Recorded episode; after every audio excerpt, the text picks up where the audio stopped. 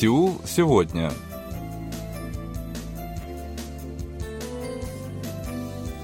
Здравствуйте, уважаемые радиослушатели! В эфире очередной выпуск передачи «Сеул сегодня», в которой мы знакомим вас с жизнью корейцев и событиями, происходящими в Корее. У микрофона Джонни, за режиссерским пультом Аня.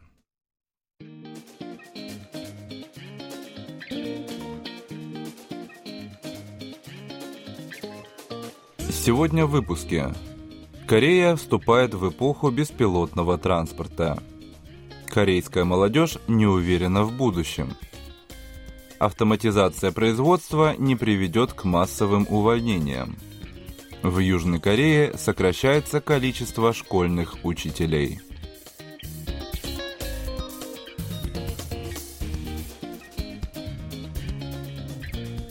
Весь мир быстрыми темпами приближается к эпохе беспилотного транспорта, и совсем скоро футуристическая картина будущего, рисуемая в фантастических фильмах, станет обыденной реальностью. Южная Корея также активно движется в этом направлении, делая ставку на передовые технологии в качестве одного из двигателей будущего роста.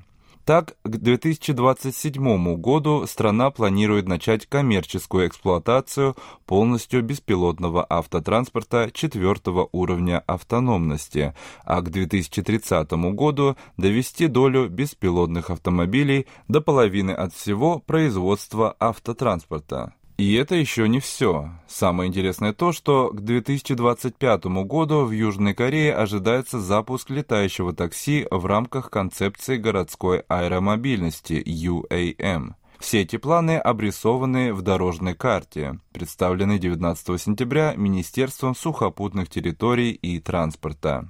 Южнокорейское правительство уже к концу этого года намерено коммерциализировать частично беспилотный транспорт третьего уровня автономности. Таким образом, Южная Корея станет третьей по счету страной, сделавшей это после Японии и Германии. Уже к 2025 году поставлена цель представить полностью беспилотные автобусы с четвертым уровнем автономности, а к 2027 году автомобили с аналогичными технологиями. В рамках этого масштабного проекта к 2030 году решено на базе скоростных шоссе и других дорог по всей стране наладить кооперативную интеллектуальную транспортную систему CITS. Соответствующая инфраструктура будет создана на отдельных отрезках отечественных дорог общей протяженностью 110 тысяч километров. Также будет создана цифровая карта с высоким разрешением, которая будет предоставлять данные о ситуации на дорогах в реальном времени. Тут речь идет о концепции подключенных автомобилей – под этим термином подразумевается возможность взаимодействия всех участников дорожного движения в рамках CITS, то есть автомобили, дорожная инфраструктура, пешеходы могут обмениваться данными о своем местонахождении, ситуации на дорогах, а также любых других событиях, которые могут оказать влияние на процесс движения. Это позволит обеспечить на порядок более высокий уровень безопасности на дорогах. Инновационным станет и движением в небе. Через каких-то три года над южнокорейскими городами будет запущена система городской аэромобильности. В ее рамках появится возможность воспользоваться услугами воздушной перевозки в виде дрона-такси, который будет двигаться со скоростью 320 км в час. Ожидается, что в таком случае время, затрачиваемое на передвижение из разных точек столичного региона до центра Сеула, сократится на 70%. Путь от международного аэропорта Кимпо до района Чамшиль в Сеуле займет 16 минут. Логистическая система также не останется в стороне. Правительство готовит законодательную платформу, чтобы сделать возможным предоставление услуг доставки при помощи дронов в горах и других труднодоступных районах, а также с помощью роботов-доставщиков в городах. В настоящий момент закон позволяет осуществлять доставку только с использованием грузовых машин и двухколесного транспорта. Этот список будет расширен до дронов и роботов.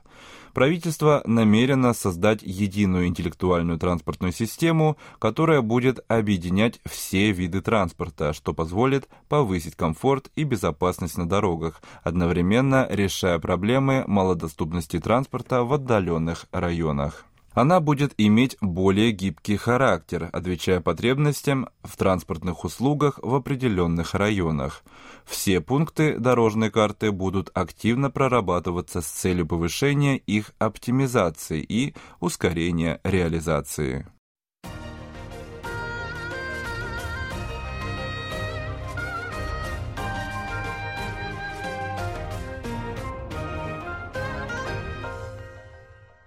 KBS World Radio.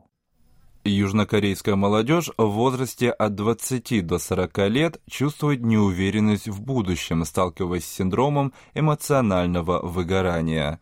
Это сравнительно молодое заболевание, которое было введено в современную психологию в 1974 году. Данный синдром препятствует профессиональному развитию и полноценной жизни человека, снижает его работоспособность. Больной испытывает отрицательные эмоции, напряжение, внутренние психологические конфликты, психосоматические реакции в результате длительного напряжения в работе.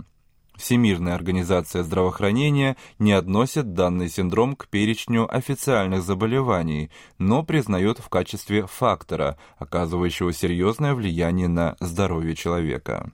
Вышеуказанные данные представлены в результате анализа, проведенного среди пяти с половиной тысяч человек Фондом молодежи. Выяснилось, что в течение года обеспокоенность по поводу неуверенности в своем будущем чувствовали 91,5% опрошенных или 9 из 10 респондентов. Среди причин такого состояния почти 60% указали на неопределенность в вопросе трудоустройства и создания семьи. Далее следуют финансовые проблемы, перегруженность работой, трудности в отношениях с другими людьми, стресс из-за учебы, здоровье, проблемы с жильем. Фонд провел тест на уровень эмоционального выгорания, начисляя от 1 до 5 баллов по каждому вопросу. Лишь у 18% респондентов отметка оказалась ниже 40 баллов. Большинство участников опроса отметили, что легко устают. В конце дня ощущают себя как выжатый лимон, со временем становятся более раздражительными, чаще проводят время в одиночестве. Глава фонда молодежи Чанг Ечан отметил необходимость принятия базовых мер по смягчению обеспокоенности молодых людей по поводу будущего. Фонд делает все возможное для того, чтобы правительство учитывало нужды молодежи и разработало системный подход к их поддержке.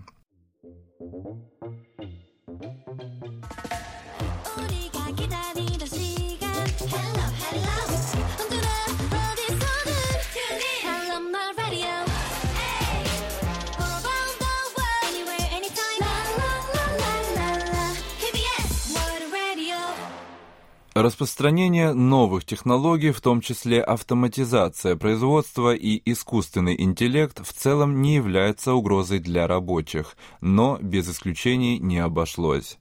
Об этом говорится в докладе Банка Кореи, представленном 20 сентября. Документ посвящен исследованию о влиянии новых технологий на трудоустройство людей в возрасте. Результаты этого исследования таковы – в целом, внедрение новых технологий не повышает, а снижает угрозу потери рабочих мест. Однако это не касается людей старше 50 лет. Банк Кореи проводил данное исследование в период с 2015 по 2017 год, изучив 962 тысячи рабочих мест в возрасте от 25 до 70 лет, работающих в 3000 компаний. По данным Национального статистического управления, по состоянию на 2020 год на долю людей в возрасте старше 50 лет приходилось треть трудоспособного населения. По прогнозам к 2030 году эта отметка превысит 36%, а к 2050 году 42%. Технологии заменяют прежние рабочие места, одновременно создавая новые позиции. Как было показано выше, на разные возрастные категории этот процесс сказывается по-разному.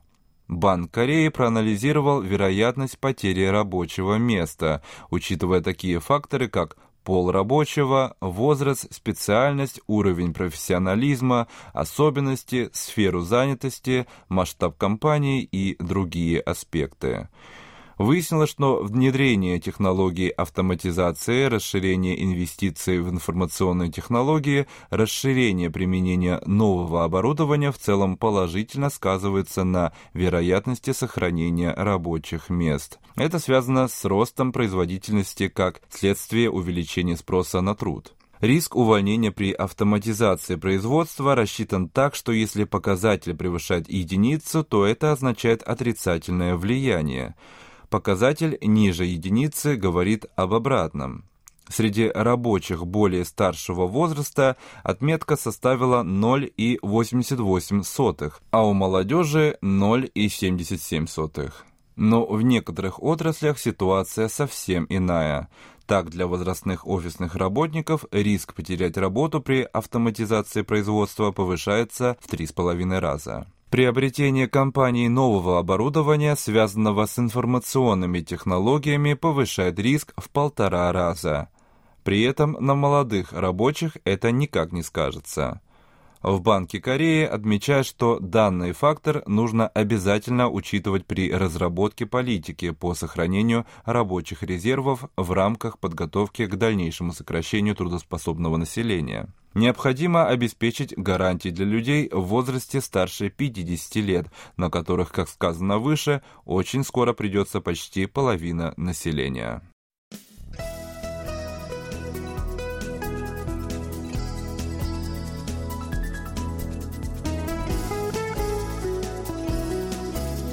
В результате низкой рождаемости в Южной Корее продолжает сокращаться численность школьников. В этой связи правительство приняло решение о масштабном сокращении количества преподавателей в следующем году.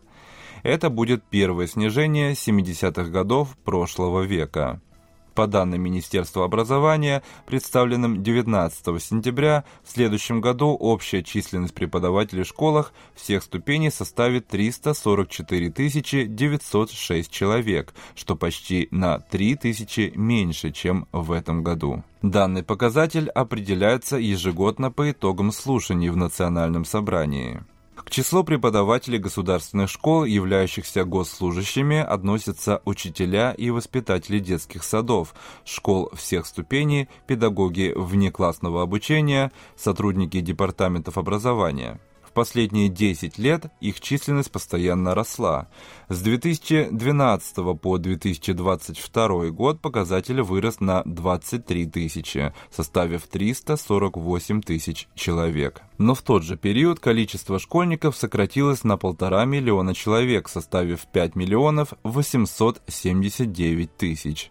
По словам представителя Министерства образования, численность преподавателя по дисциплинам, входящим в общую образовательную программу, постоянно сокращалась. Общая численность преподавательского состава росла за счет педагогов внеклассного обучения.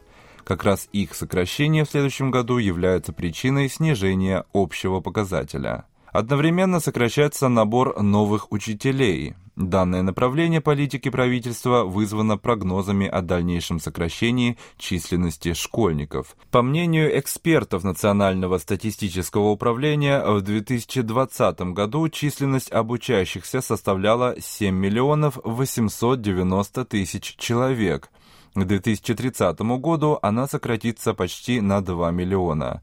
Особенно данный спад наблюдается среди учеников младших классов. На этом фоне звучат призывы сократить набор на педагогические специальности во избежание преизбытка профильных кадров, что может отразиться на их качестве и условиях работы. Между тем, некоторые эксперты предлагают вместо сокращения численности учителей сосредоточиться на повышении качества образования. Этому способствует сокращение численности учеников на одного преподавателя.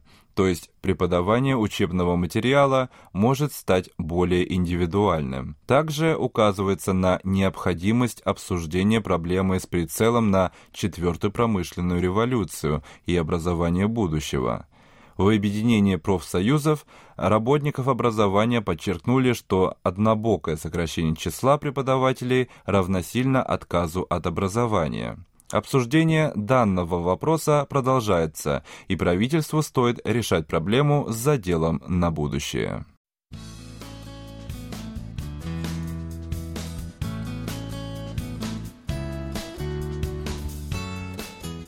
На этом у меня сегодня все. Спасибо за внимание. Оставайтесь с нами.